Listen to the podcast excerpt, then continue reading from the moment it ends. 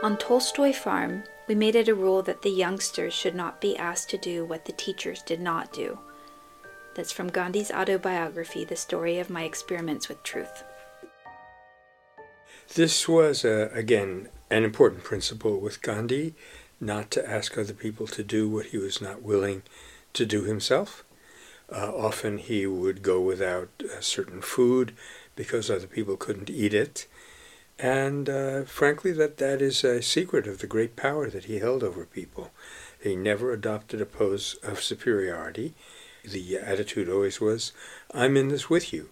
Then he was in a position to make rigorous demands of people, which they would be more likely to follow.